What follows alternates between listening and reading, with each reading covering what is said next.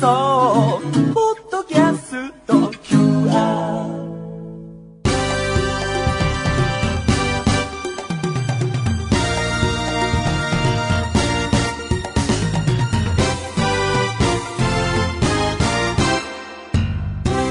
皆さんこんにちは内山聖輝のワンクールシーズン2パーソナリティの内山聖輝です、えー5月30日ということで、えーもう5月が終わり6月になると、まあ、特にどうというわけでもないんですけど。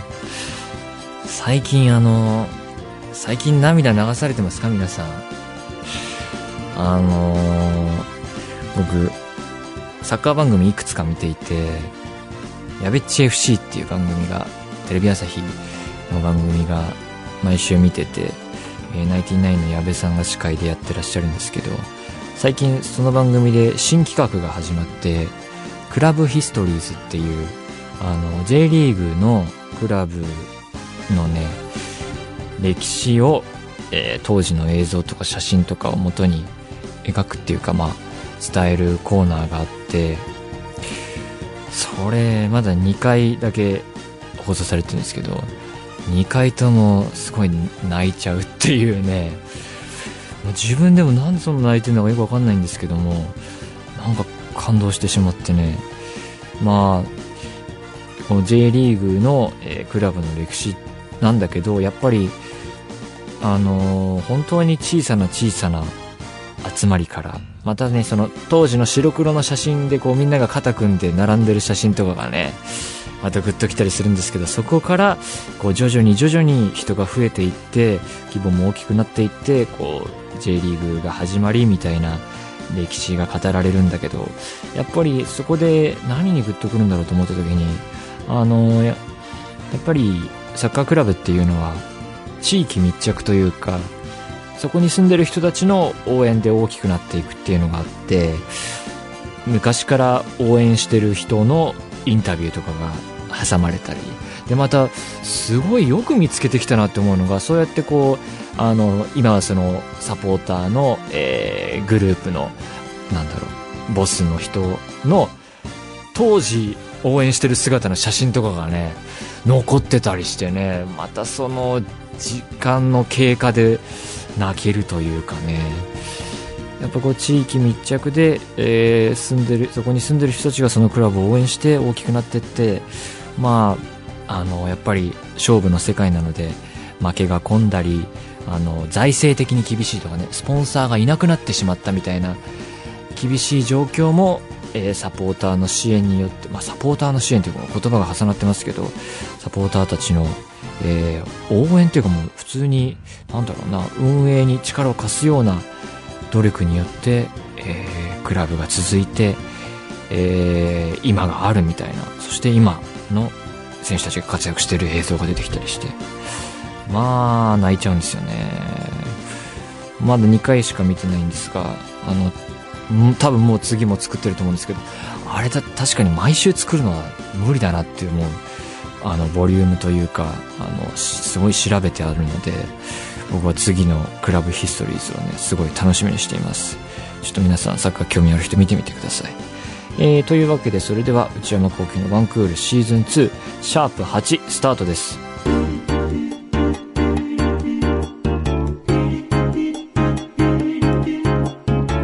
内山幸輝のワンクールシーズン2。それではお便りを紹介したいと思います。新潟県ラジオネーム超高速道路さん。内山さんこんにちは。質問なのですが、内山さんは読書をされる際のお気に入りの場所はありますか？例えば、街の図書館や行きつけの喫茶店、はたまた自宅のソファーなどなど、えー普段内山さんがどのような場所で読書をされているのか気になり質問してみました。それではこれからも番組を楽しみにしています。本はね、だいたい読むのはね、2箇所ですね。日々の生活では。まず、お風呂。そして、寝る前のベッド。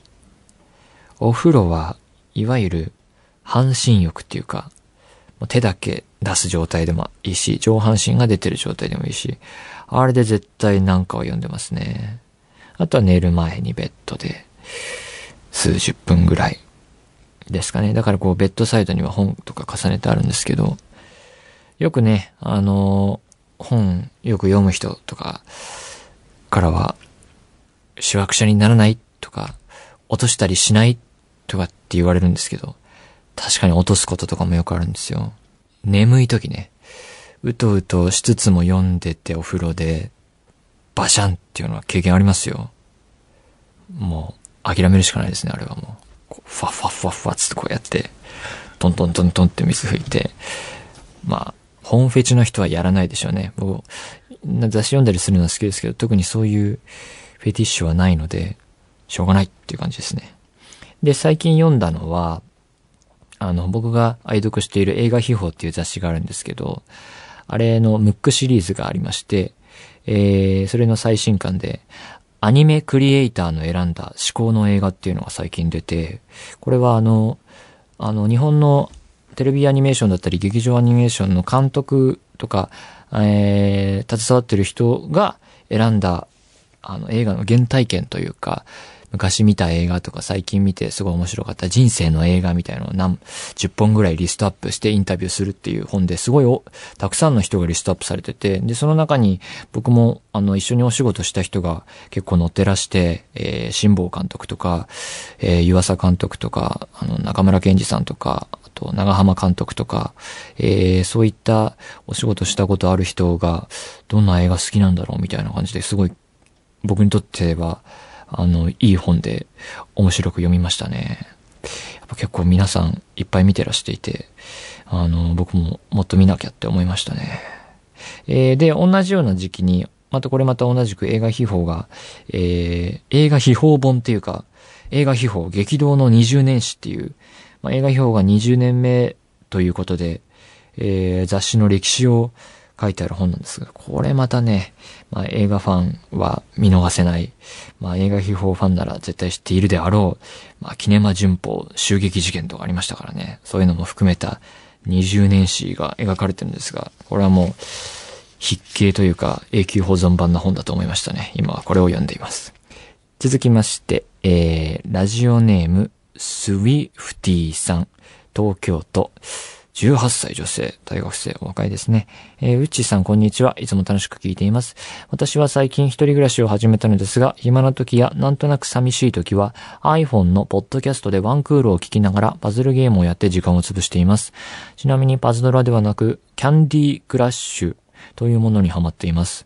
ところで6、6回目の放送でスマホゲームを一切やらないとおっしゃっていたので、ふと気になったのですが、スマホ以外のテレビゲームや DS などのポータブルゲームはやられますか？音編でよく、あ、これは前にね、あの僕が文化放送でやっていた番組ですが、豊永俊之さんと、えー、音編でよくサッカーゲームのお話をされていましたよね。まだ続けていますか？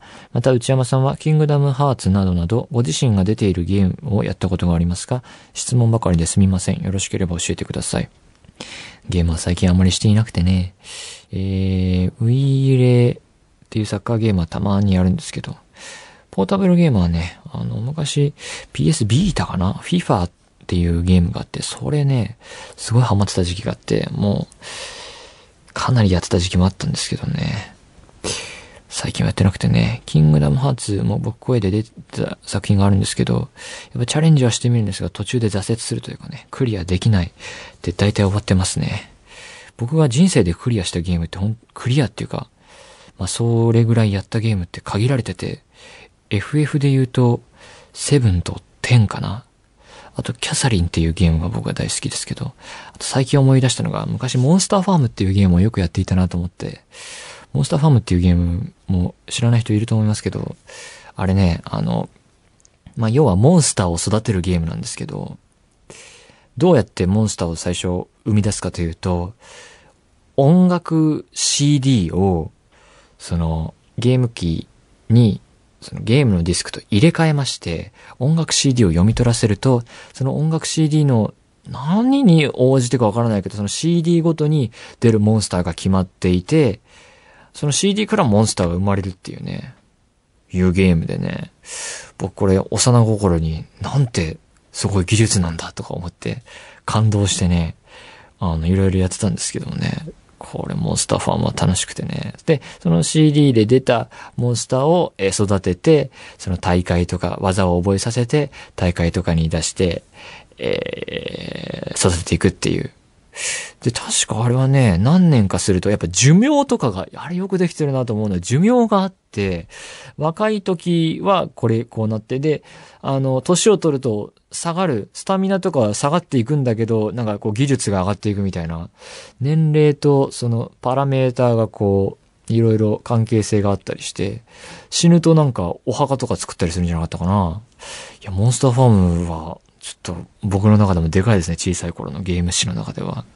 ちょっと懐かしいです。でも、今はね、みんなこう、データで買ったりするんでね、あの、モンスターファームの根本を支えるシステムが、ちょっと失われつつあるっていうか、ディスクの音がうるさいとか言ってデータで買う人もいると思うんですけど、モンスターファームそれだと成立しないんでね、なんか、時代の象徴するじゃないけど、そうやってこう物事は変わっていくんだなっていうか、なんかちょっと寂しい気もしますが、あとはまあ、パワープロはね、野球ゲームですけど、やってましたね。中学生とか。サクセスっていうね、選手を作るモードがあるんですよ。まあ、あれをずっとやるとかね。まあ、ちょっと、ベタな話でしたね。人並みなゲームしかやってませんな。はい、続きまして、えー、ラジオネーム、はるかさん、新潟県。内山さん、はじめまして。えー私は31歳で、中学1年生の娘と年中の息子のママです。わあ、そういう方も聞いてらっしゃるんですね。えー娘は今年の春から中学生になったのですが、未だにとっても甘えん坊怖がりで困っています。寝る時以外は自分の部屋は使わず、今でも膝枕や抱っこ大好きっ子です。中1で。そこまではまだ慣れない生活で疲れてるのかなと思うんですが、困っているのはお風呂です。未だに一人で入ることができず、私が一緒に入れるときはまだ、入れるときはまだいいのですが、入れないときは実家でおじいちゃんと一緒に入るとのこと。いくら孫とはいえ、年頃の女の子がおじいちゃんと一緒にお風呂はいかがなものかと。娘になんで一人で入りたくないの？と聞いたところ、お化けとゾンビが怖いと。私はそういう類は平気な方であまり気にしたことがないのですが、内山さんはお化けやゾンビなどは平気ですか？どうやったらお化けやゾンビを克服できるでしょうか？これから夏に向かってまた怖い番組や話も増えてくるので、何かいい案があったら教えてください。中1ですか？確かにちょっと膝枕や抱っこ。もうそろそろ卒業って感じはしますよね。お風呂ね。まあ、とはいえね、僕は子育ての経験が全くないので、ちょっとね、めったなことは言えないので分かりませんね。えー、お化け僕信じてないですね。ゾンビ映画は結構好きですね。まあ、克服しなくてもね、楽しめればいいかなと思うんですけど、怖い番組とか話も大好きなんでね、あったかくなったらまた怖いものブームが僕に来ると思うんでね、怖いビデオ見まくると思いますね。いい案はだからないっすね。で僕こそね、これ教えてほしいのはね、眠れない夜にやっちゃう系のやつでね、あの、未解決事件について調べ出すっていうのがあってね、これね、なんで俺そんなことするのかなと思うんだけどね。いやもう笑い事じゃないんですよ、本当に。実際にあったことなんでね。こんな事件があってまだ犯人は捕まっていないって本当にシリアスなことでね。そういうのを文章を読んだりしてね、怖くなってもっと眠れないっていう悪循環を起こす時があってね。あと都市伝説とかね。そんな感じなんでね、ちょっと僕もいい案が欲しいくらいです。ごめんなさい。というわけで皆様も、えー何でもいいので送ってみてください。皆様からのお便りお待ちしています。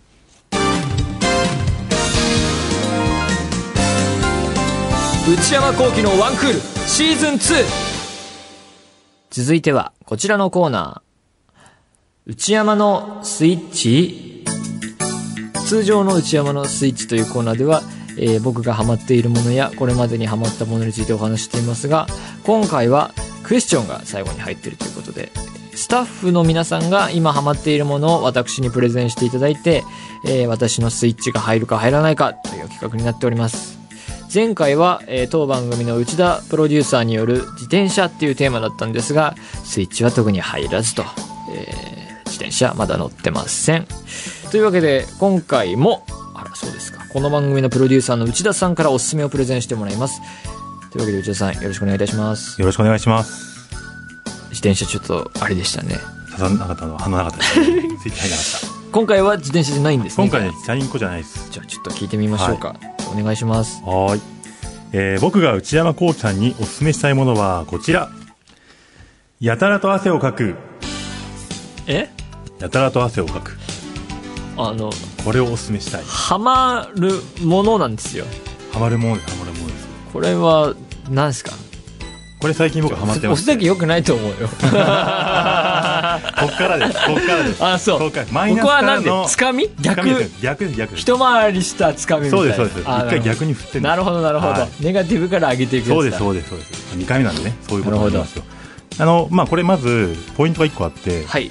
まず、セールスポイントその1がですね、えースケッチブック毎回用意してもらうのはいいんですけど、聞いてる人全く関係ないっていうね。これあの、リスナーというよりはもう完全に内山さんに向けてのあありがとうございます。はい。はいその1ですね、あのはい一人でできるっていう。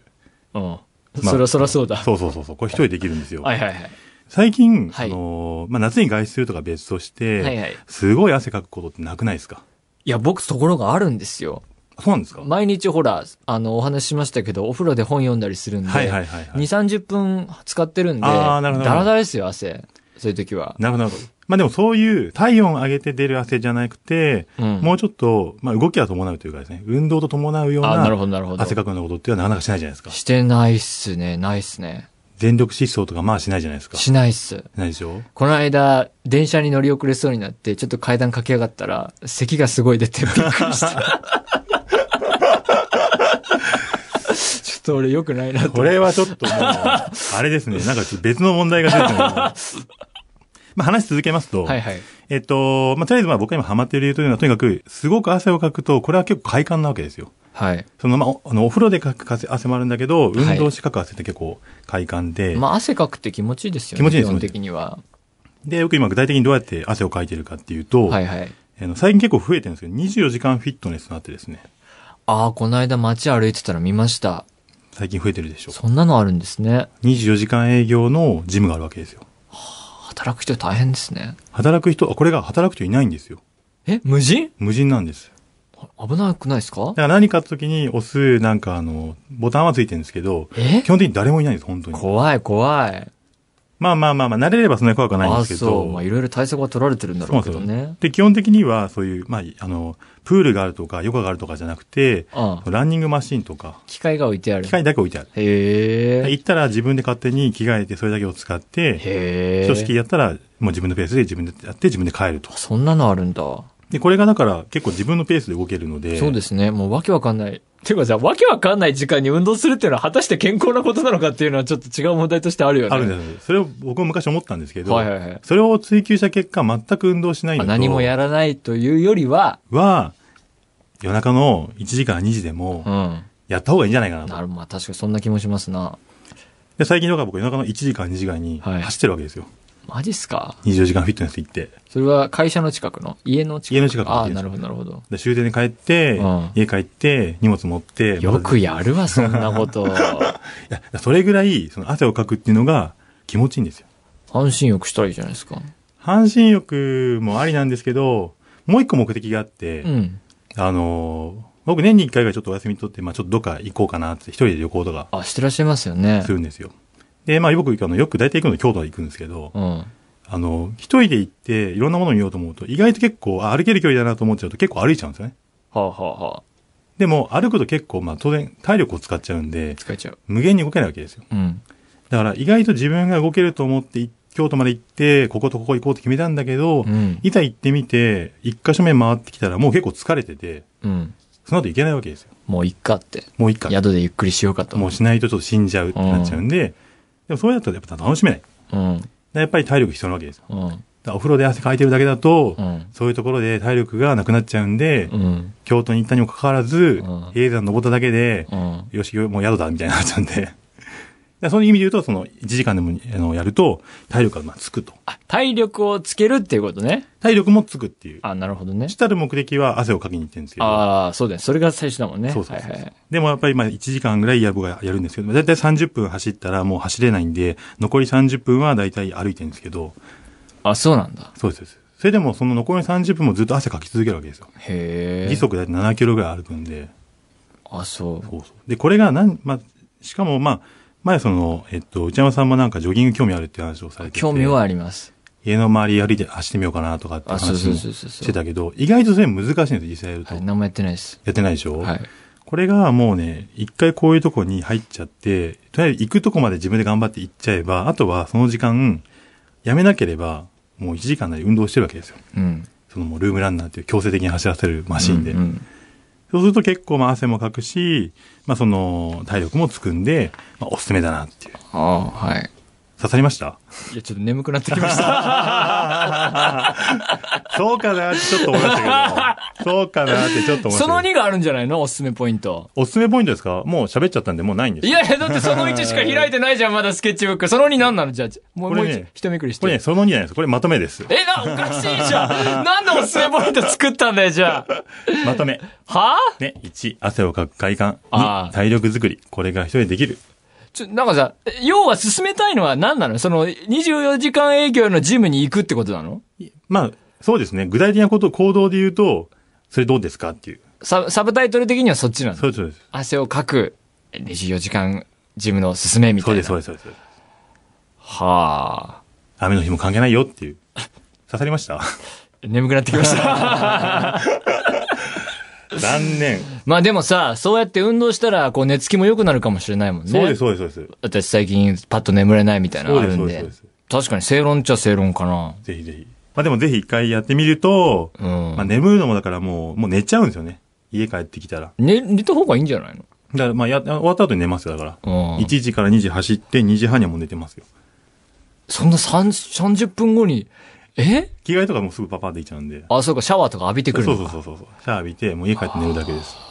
なんかまあ、理にかなってる気もしてきたな。ぜひぜひなんか、悔しいな。じゃご検討。あ、わかりました。以上、内山のスイッチでした。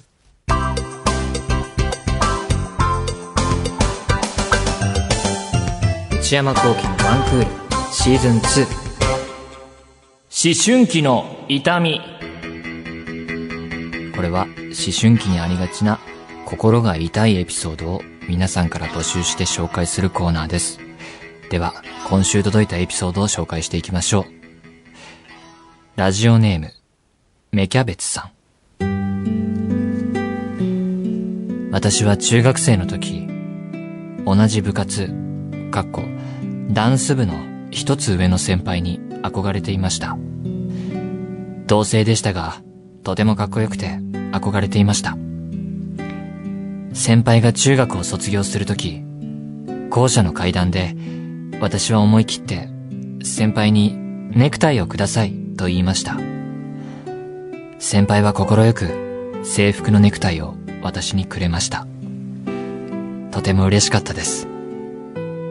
が、私は持ち帰ったネクタイをハンガーにかけていたら、お母さんが知らないうちに洗濯してしまい、私のネクタイと混ざってしまいました。どれが先輩のネクタイなのか、もはやわかりません。やってしまったなぁ、と思いました。それが、忘れられない私の思春期の痛みです。痛恨のミスですよね。まあ確かに中学生ともなれば、もう洋服に名前を書くとかはしないでしょうからね。ネクタイね。高校生の時に制服がね、あれはブレザーっていうのかな。まあ、制服、私服で通ってたんですけど、制服は一応あって、ネクタイがあってね、ただすごいなんかね、汚い黄色みたいな感じでね、みんな、たくあんネクタイって呼んでたんですけどね、なんかこう、霞がかった黄色みたいな色でね、曇った黄色、曇り空の黄色みたいな色でね、そういうネクタイでみんな嫌ってつけなかったんですけど、卒業式は着なきゃいけなくて、やっぱりそういう式典ごとの時は、まあ、ネクタイもみんなしょうがないから、つってして、で、最後に、チャペルで卒業式するんですけど、式が終わって、最後の最後に、なんかどの瞬間か忘れたけど、ネクタイをみんな上に投げるっていう、お決まりの流れがあって、なんかアメリカ映画でよくあるような、あれの真似っていうか、あれをやるんですよ。まあ、みんないらないっていうこともあるのかもしれないけど。だから僕もそれで投げて、ネクタイどっか行っちゃいましたよ。確か。拾っても誰のか分かんなくなるからね、上投げ、みんな同時に投げるから。だから、芽キャベツさんも気にしなくて大丈夫です。何の、ね、慰めにもなってないかもしれないですけど。だから制服、高校の制服どこ行ったかな？ネクタイは消えたと思いますね、僕は。そう。だから、大丈夫です。えーみんなこういう痛みを経て大人になるんですね。このコーナーでは、こんな思春期の痛み、もとい、お宝エピソードをお待ちしております。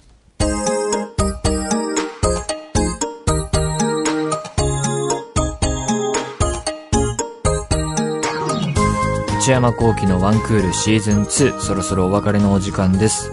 えー今週はね、えー内山のスイッチと題して、えーまた内田プロデューサーから、えー汗をかくでしたっけ、えー今回はね、その、えースイッチご紹介いただいたんですが、まあ、要はこう24時間営業の、その無人のジム行ってみたら、みたいなことだったんですかね。